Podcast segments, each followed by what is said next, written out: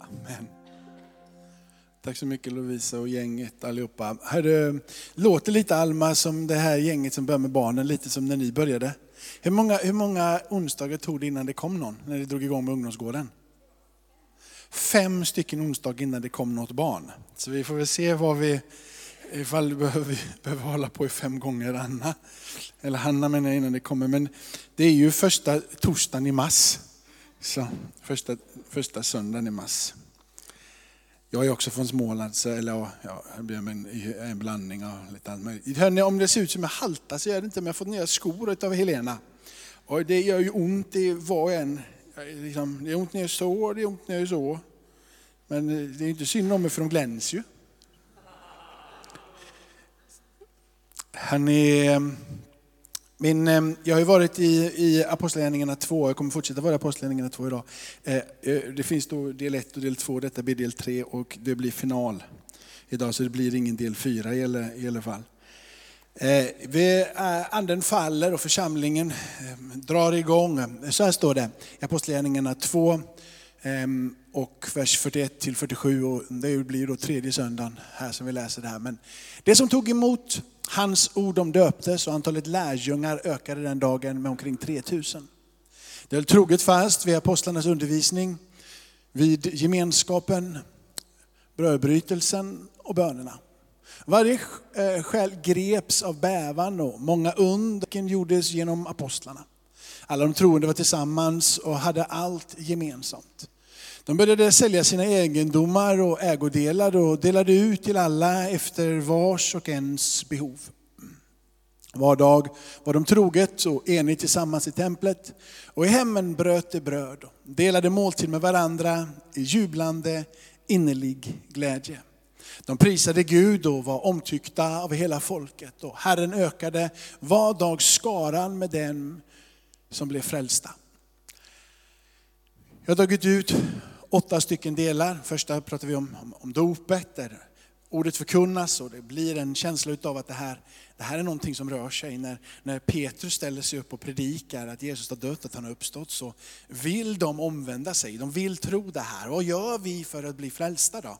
Så att ni ska omvända er och ni ska låta er döpas och så växer församlingen och det blir 3000 personer som gör det här, eller står omkring 3000 personer.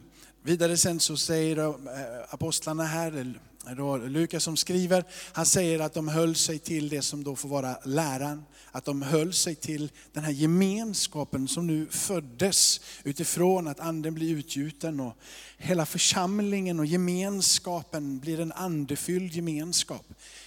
Det som händer sen är att de bestämmer sig och genom det ord som Jesus sagt att den här måltiden, den ska ni hålla till minne av mig. Och varje gång ni gör det, kom ihåg mig. Kom ihåg mig, vad jag har gjort för er. Låt det här få bli eran plats där ni påminner om allting. Så lyfter han måltiden och gemenskapen som föds lyfter måltiden och så möts de för att dela koppen och brödet och så har vi det som vi idag får kalla nattvarden i våra gudstjänster. Vi gör det som de gjorde fast i lite, lite en annan form. Vidare så har du bönerna som beds och bads av lärjungarna med modellen ifrån det som kom ifrån Israel, hur judarna hade bett. De hade med sig modeller därifrån, lästa eller skrivna böner som de hade lärt sig. Och de eh, fortsatte med dessa böner direkt i Apostlagärningarna 3. Sen så ser vi att Petrus och Johannes är på väg till bönetimmen och när de är på väg där så möter de den här lame och så säger de, vi har inte silver och guld men det vi har det ger vi dig. I Jesu Nazarens namn, res dig upp och han börjar, de eh, börjar gå. Eh, vidare så kommer det här nu med under och tecken och mirakler som vi ser händer här i församlingen. Och eh, vi pratade om det förra, förra söndagen så jag hoppar vidare. Det var de sex första punkterna och nu då idag så går jag in på det som blir eh, var någonting, jag kallar det, var, var, de gav var och en vad de behövde. De fick var och en vad de behövde. Det här börjar ju i och med mig, att vara en generös församling eller vara en generös grupp. Det börjar ju med att, eh, inte med att de är generösa. Det börjar ju inte med att man tittar på när det här är en generös grupp eller församling, utan det börjar ju med dig och mig. En film som eh, grep tag i mig för många, många år sedan hette eh, Pass it through, skickade vidare. Man tog, eh, fick ta emot en, en, en, en, en, en hjälp eller en tjänst eller vad det nu var för någon och så skulle man skicka det vidare. Du tar emot av en och så skulle du skicka vidare till tre. Och det blir en otrolig kraftfullhet i att om du tar emot så blir du sen en givare. Och det är ju det som evangelium är. Han älskade dig först. Innan du visste vem han var så älskade han dig. Innan du visste vem han var så hade han valt dig. Innan du hade ropat hans namn så hade han igenkänt ditt namn. Du har fått ta emot en gåva, frälsningen, du har fått ta emot rättfärdiggörelse. Du är hans barn och du har fått ta emot någonting. Och när det griper tag i våra hjärtan så föds den gemenskapen som finns här. Så här står det om den här gemenskapen i kapitel, i kapitel 4. Då står det så här, och hela skaran av den som kommer till tro var ett hjärta och en själ. Och ingen kallade något av det han ägde för sitt, utan de hade allting gemensamt. Med stor kraft bara fast äh, apostlarna fram vittnesbördet om Herre Jesu uppståndelse och stor nåd var över dem alla.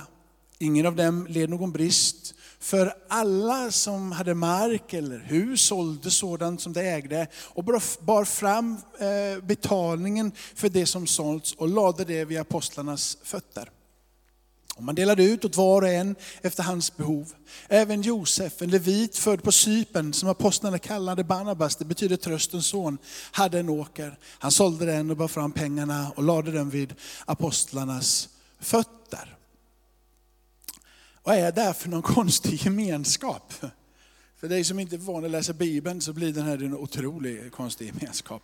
Vid det här tillfället här nu så börjar det pratas om att omkring 5000 personer är det som rör sig i den här församlingen.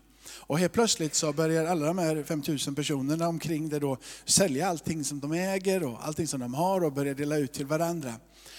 Jag tror att man får läsa det här eh, lite, när vi läser från kapitel 2 från vers 41 till vers 47, så står det att de var både i hemmen och de var i templet. Det betyder att det var i alla fall någon som hade fortfarande kvar sitt hem. Men det var i alla fall några som blev så gripna i sitt hjärta vad de hade tagit emot. Så de brydde sig inte längre om det som de själva ägde och förvaltade över.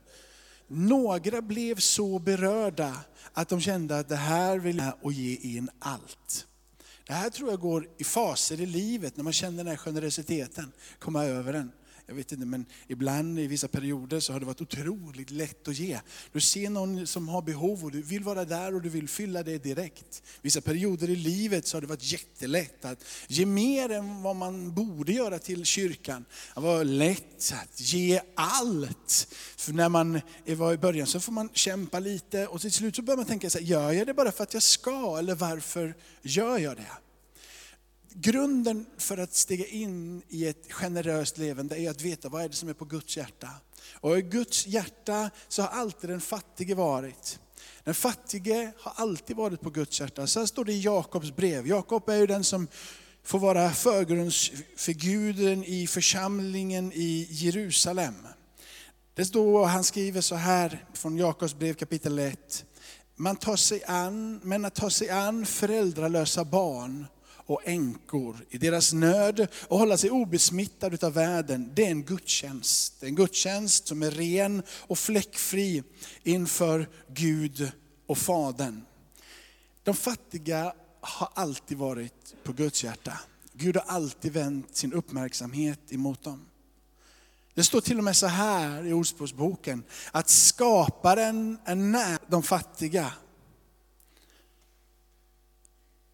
Det står till och med att Gud tillsluter öron. Lyssnar inte om inte vi lyssnar på det fattigas rop.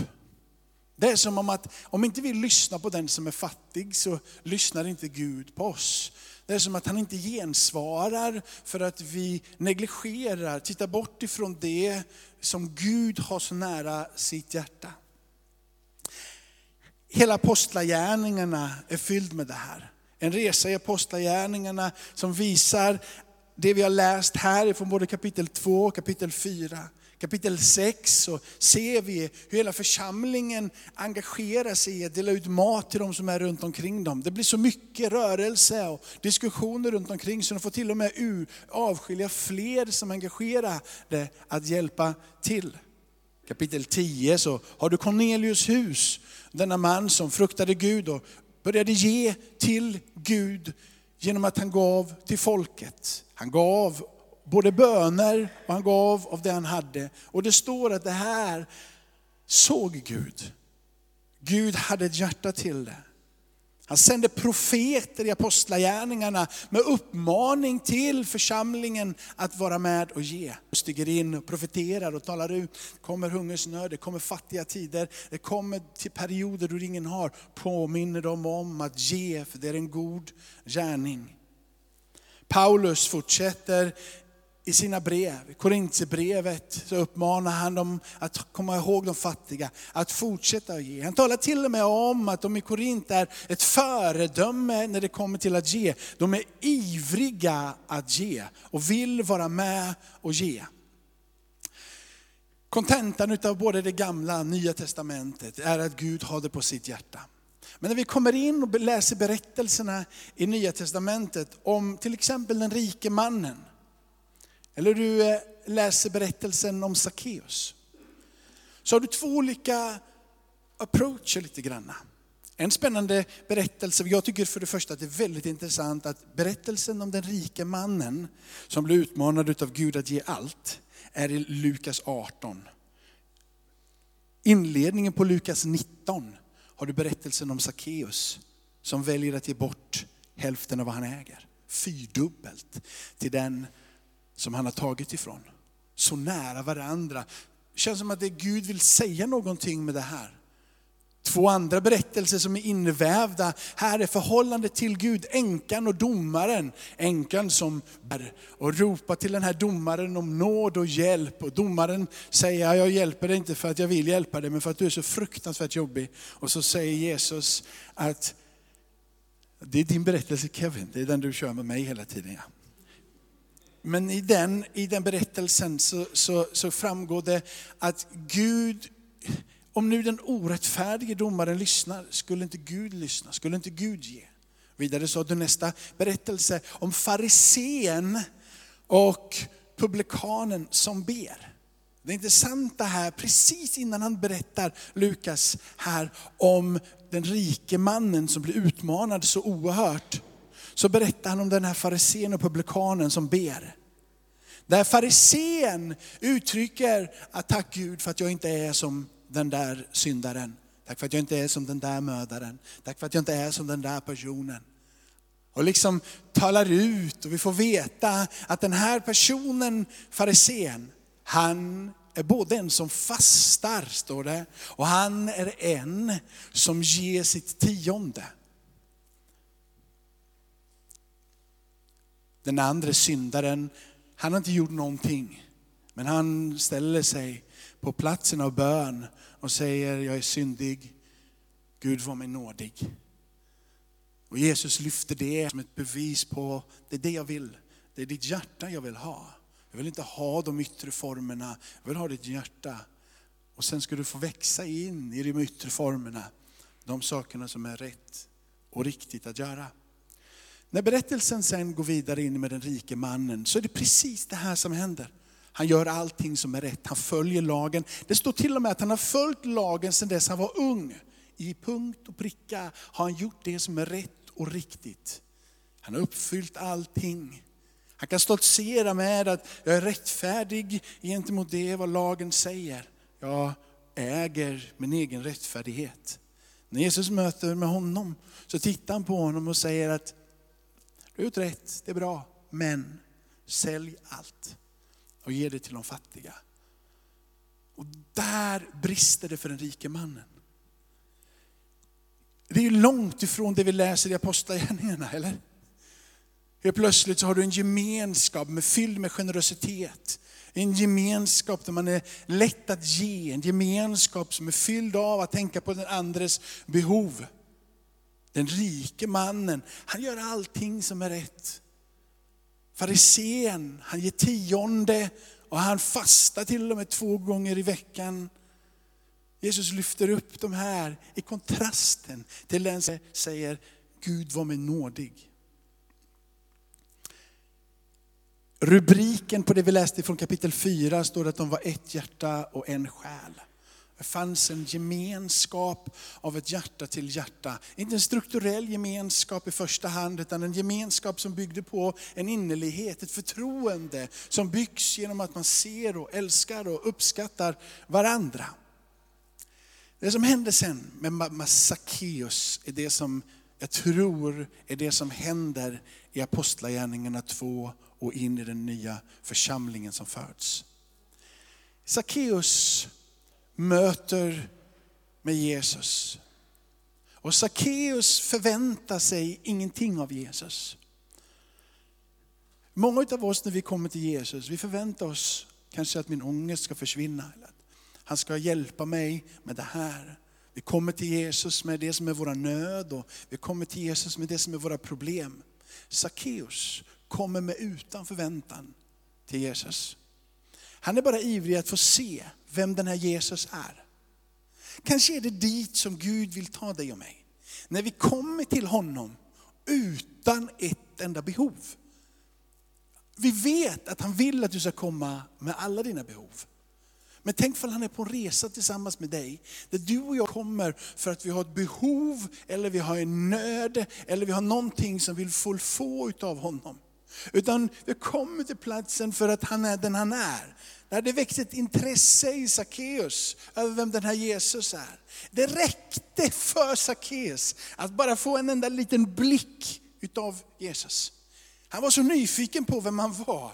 Han visste att Jesus som en rättrogen jude inte går in i Sackeus hus. Han kunde inte förvänta sig att Sackeus skulle bli Jesus kompis. Han kunde inte förvänta sig att Jesus skulle bry sig om honom. Han kunde inte förvänta sig att få ut ett enda jota utav mötet med Jesus. Annat än att han skulle få se honom. Och är han riktig? Är han verklig? Han så som de säger att han är. Ryktena hade ju gått i förväg. Och de hade hört hur stor han var. Hur han rörde vid människor, de blev helade. Han hade hört berättelserna, hur gått på vatten. Han hade hört berättelserna och tänkt att eh, om det här är som det är, så vill jag bara se på honom. Så klättrar han upp i trädet. Och han får se honom och Jesus möter blicken. Jesus pratar med honom och det är bara det är stort och fantastiskt. Men inte bara generellt tja, utan säger kom och gästa mitt hem. Jag bjuder in dig i mitt hem. Och det här som det stora sker i det här mötet, att denna rättrogne jude bjuder in sig själv till en syndare till en som är utanför. Han kommer in. Och det här mötet förändrar Sackeus liv. Precis på samma sätt som det skedde på pingstdagen. När ordet förkunnar att Jesus har dött och att Jesus har uppstått. Och de bara säger, hur ska vi kunna komma in i frälsningen? Genom dopet. Omvänder de sig så händer någonting på deras insida. De förväntade sig inte att få ta emot annat än just bara det eviga livet. Utifrån det eviga livet så förändrade det deras hjärtan. Det som är intressant med berättelsen om Sackeus, för man kan nästan höra när jag predikar här innan att jag står som motståndare till lagen eller motståndare till det som är rätt och riktigt och allting måste bara födas utifrån det innerliga mötet med Jesus. Och det är sant, det ska födas där. Men det finns någonting som är rätt och riktigt. Det finns någonting som du och jag ska fostra av, en, av, en, av vara med och vara givare, och vara med och offra och Det finns någonting av att vara trogen och hjälpa den fattige. Och alla de sakerna som är rätt och riktigt att göra. Men det måste födas i hjärtat. Men jag talar inte emot de yttre formerna. För det som händer med Sackeus är rätt spännande. Och det har jag inte tagit upp, det som jag sa lite om Sackeus här, var ju det som jag predikade över den, vi hade nattvardsgudstjänsten här i november som nu sändes för någon söndag sedan här på, på Sveriges Radio. Gå in och gärna och lyssna den så får du lite mer därifrån. Men det jag inte tar upp, Det är att Sackeus, när det här händer i Lukas 19, och han får det här mötet med Jesus och ser Jesu omsorg, Jesu kärlek. Han får Jesus respekt och bekräftelse. Och någonting rör vid hans hjärta som blir förvandlad. Så säger han, hälften av vad jag äger, det ger jag till de fattiga. Och så säger han, och de jag har skäligt ifrån, de jag har handlat orätt emot, de ger jag fyrdubbelt tillbaka. Om du tittar i en bibel sen och du inte kommer ihåg vad jag säger, så kan du titta om du har bibelverser under. Så kommer du få se att i din bibel så står det, jag tror att det står andra Samuelsboken där, det finns, eh, står nämligen om det också i andra Mosebok kapitel, kapitel 22. Ehm, men jag tror att det står andra Samuels 12 och vers 6, vers 6 kapitel 6 och vers 12, eller om det är kapitel 12 och vers 6. Det här berättelsen om David, när Natan profeten kommer dit. Och när Natan profeten kommer dit efter föregåendet utav att David har varit otrogen och brutit ett äktenskap för Batseba och hennes man och gått in där och förstört för dem. Och till och med sett till, inte bara haft sex med Batseba utan sett till att mannen har blivit dödad. Han eh, tror att han ska komma undan. Han är ju kung, han kan göra som han vill. Men Gud sänder en profet. Gud sänder in någon i Davids liv som hjälper han att korrigera tillbaka. Och det intressanta är att David säger att om det här lammet som Nathan talar om och berättar om att det är du, det är du som har skäligt det här lammet. Och David säger, om det är jag liksom, jag måste betala. Och han säger liksom, som i den här liknelsen och berättelsen att den mannen måste betala tillbaka fyra lamm. För det lammet som han har tagit. Och det går tillbaka till Mose. Det går tillbaka till när lavs i andra Mosebok. När Gud börjar tala till sitt folk och ska ge dem instruktioner över hur de ska leva, hur de ska bete sig, hur de ska förhålla sig. Där så tar de emot föreskrifter lagen. Och I kapitel 22 i Andra Mosebok så står det att om en oxe blir stulen så ska man ge fem tillbaka. Om ett lamm blir stulet så ska man ge fyra tillbaka. David visste vad skriften sa. David visste att om den personen har gjort fel så ska den personen lämna tillbaka fyra stycken. Han talar ut det. Sackeus, långt, långt senare i mötet med Jesus adresserar genom mötet med Jesus, det livsförvandlande mötet med Jesus som formar hans insida på nytt och ger han en ande som är pigg och inspirerad över att bara, jag älskar igen. Va? Ta sig tillbaka till platsen utav vad lagen säger. Bli korrigerad utav skriften. Och säg, jag kommer ihåg, jag kommer ihåg vad som hände David, när David vände om och sa att jag är en syndare. Då gick han till Gud det är, är fyra lamm för ett lamm, David gör det. Och det går tillbaka till Sackeus visste vad skriften sa. Han var en syndare som hade fått uppleva syndanöd. Och när han möter med Jesus så är det det som händer först och främst. Innan han blir en generös givare. Innan han fått förvandlat hjärta och vill vara en del av gemenskapen och sälja allt eller vad de nu gjorde i aposteln, så är det det här mötet av syndanöd. Han känner i sitt hjärta, jag är syndig, jag har gjort fel. Jag vill inte leva på det här sättet längre. Jag vill göra rätt. Att leva ett generöst liv börjar återigen med platsen där du inser att du har gjort fel. Inte att du försöker bli en farisé och göra det som är rätt, men att du möter med Jesus och känner synden och skulden och skammen och vill börja bli ledd in på en helt ny väg tillsammans med honom. När du blir ledd på den vägen tillsammans med honom så kommer du inte springa bort ifrån det som Bibeln säger. Utan du kommer springa in i det som Bibeln säger. Du kommer längta efter att förstå ordet, bli format av det. Sackeus hade inte haft någon respekt för lagen överhuvudtaget. Han hade gått sin egen väg. Han ser hur Jesus stiger in i hans liv. Och Jesus som inte ens får vara med honom, han kommer in, han omfamnar Sackeus, han gästar honom. Sackeus går tillbaka till vad skriften säger och vill göra så som David gjorde. David var snabb i syndanöd och igenkänna sin synd. Sackeus är likadan den här berättelsen. Jag ska ge till de fattiga. Och har jag gjort något fel mot någon så ska jag ge tillbaka fyrdubbelt. När Petrus predikar på pingstdagen, församlingens gemenskap springer iväg, så är det första, vad ska vi göra? Omvänd er och låt er döpas. Om du inte är döpt och du är här idag, kom fram efter ska vi prata om dopet. Men det finns alltid en plats av syndanöd. David gett uttryck för att när jag bekände mina synder så vaknade min kropp till liv. Men så länge som jag teg så förtvivnade mina ben. Jag torkade ut på insidan, men när jag bekände mina fel så väcktes jag. Guds ande kom tillbaka. Guds ande gav mig liv. Jag avslutar sen, om vi går vidare och tar den sista punkten bara i några minuter. Så är det så här att det börjar med en omvändelse och det börjar med dop. Och vers 47 här avslutar med att de prisade Gud allesammans. De tackade Gud, de lovade Gud och de prisade honom. Det som de hade fått vara med om ledde dem till platsen där de prisade Gud. Det händer ganska snabbt att de blir förföljda, men de slutar inte prisa Gud. Paulus som sitter i fängelse och har husarrest, han skriver glädjer alltid i Herren.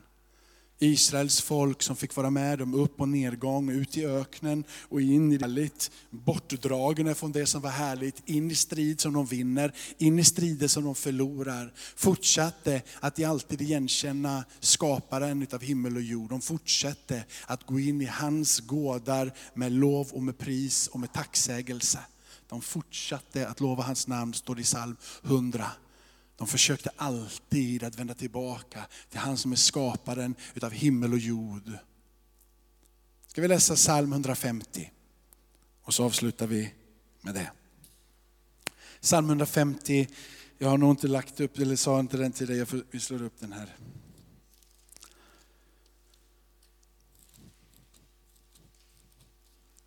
Jag tycker det är så härligt för saltaren är just den här resan av upp och ner, fram och tillbaka. Av syndabekännelse, utav vem är du Gud, varför finns du, nu är du borta, nu är du långt borta. Till att du finns, du är närvarande, jag tror på dig. Och så sammanfattas denna fantastiska bok utav en halleluja-sång. Halleluja. Prisa Gud i hans helgedom. Prisa honom i hans mäktiga valv. Prisa honom för hans mäktiga gärningar. Prisa honom för hans väldiga storhet. Prisa honom med, bas, med basunklang, prisa honom lyra och harpa. Prisa honom med tamburin och dans. Prisa honom med strängar och flöjt. Prisa honom med ljudande symboler. Prisa honom med klingande symboler allt som andas ska prisa Herren. Halleluja. Summeringen av saltaren slutar med ett stort halleluja. Ibland är det ett brustet halleluja, men det är alltid ett halleluja.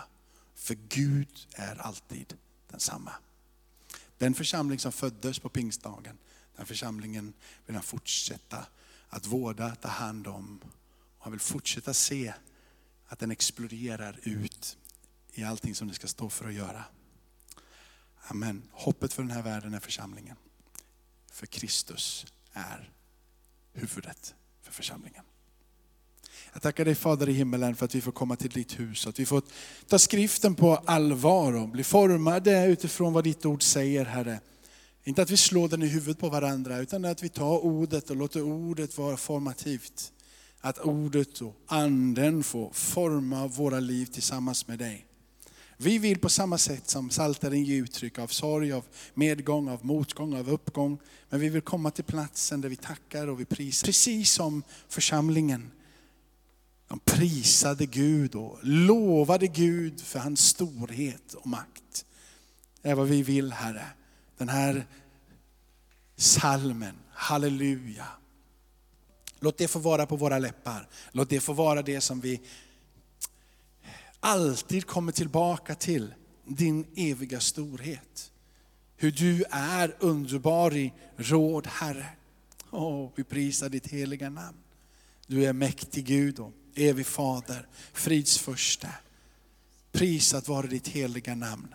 Lär oss att lovprisa och ära ditt namn i alla perioder av livet. Du är alltid densamma. Gud är stor. Stor och väldig är du våran Gud.